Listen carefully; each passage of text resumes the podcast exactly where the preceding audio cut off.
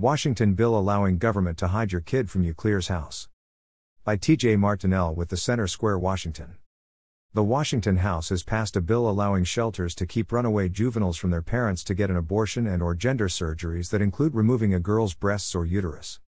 Although framed by proponents as a bill to protect youth suffering from abuse, SB 5599 only stipulates that the minors be seeking or receiving protected health care services for a homeless shelter or host home to avoid informing the parents or legal guardians, as otherwise required by state law.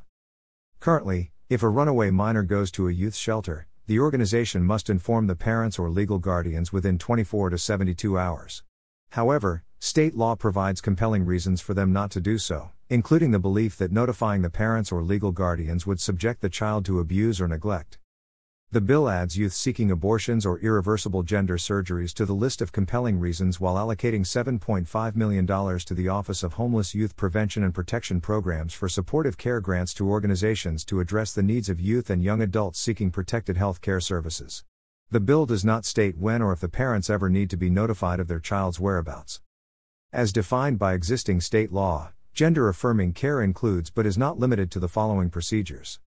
Breast augmentation, chemical peel, dermabrasion, facial feminization surgeries, facelift, facial masculinization surgeries, forehead brow lift, genital modification, hairline modification, hair removal by electrolysis or laser, hysterectomy, lip enhancement, reduction thyroid chondroplasty, chondrolaryngoplasty or tracheal shave rhinoplasty. Skin resurfacing. Liposuction. Mastectomy. Penile implant. Voice modification.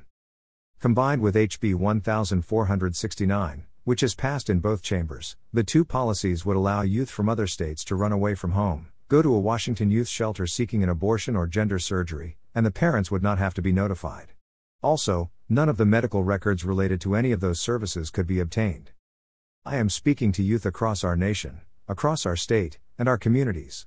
Representative Tana Senn, D. Mercer Island. I see you. I affirm you, that I hear you, that I love you. With this passage of the bill, we are saying Washington State does, too. One amendment added on the House floor requires OE to collect data on the number of unsheltered homeless youth in the state, while another requires the Department of Children, Youth, and Families to offer a runaway youth referrals to behavioral health services and services to resolve the conflict and accomplish a reunification of the family. Existing family reunification services include short term family counseling, crisis residential center services, referrals for substance abuse treatment and or counseling, referrals for mental health services, short term placement.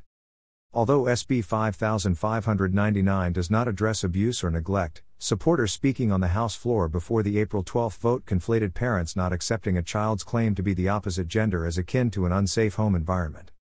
Kids' lives are literally at stake, Representative Nicole Macri, D. Seattle, told colleagues. This bill is intended to keep them safe. The legislators rejected a proposed amendment from Representative Jim Walsh, R. Aberdeen, that would have added language in the bill stating that the lack of adequate affirmation of a child does not constitute negligent treatment or maltreatment in and of itself. The clarify of our existing law on what abuse and neglect is is a helpful beacon in this confusion and misunderstanding, Walsh said. The existing statute that we have that defines abuse and neglect should be the standard for the state stepping in and interfering with family dynamics. If a family situation doesn't meet the existing standard of abuse or neglect, then the state has no righteous role.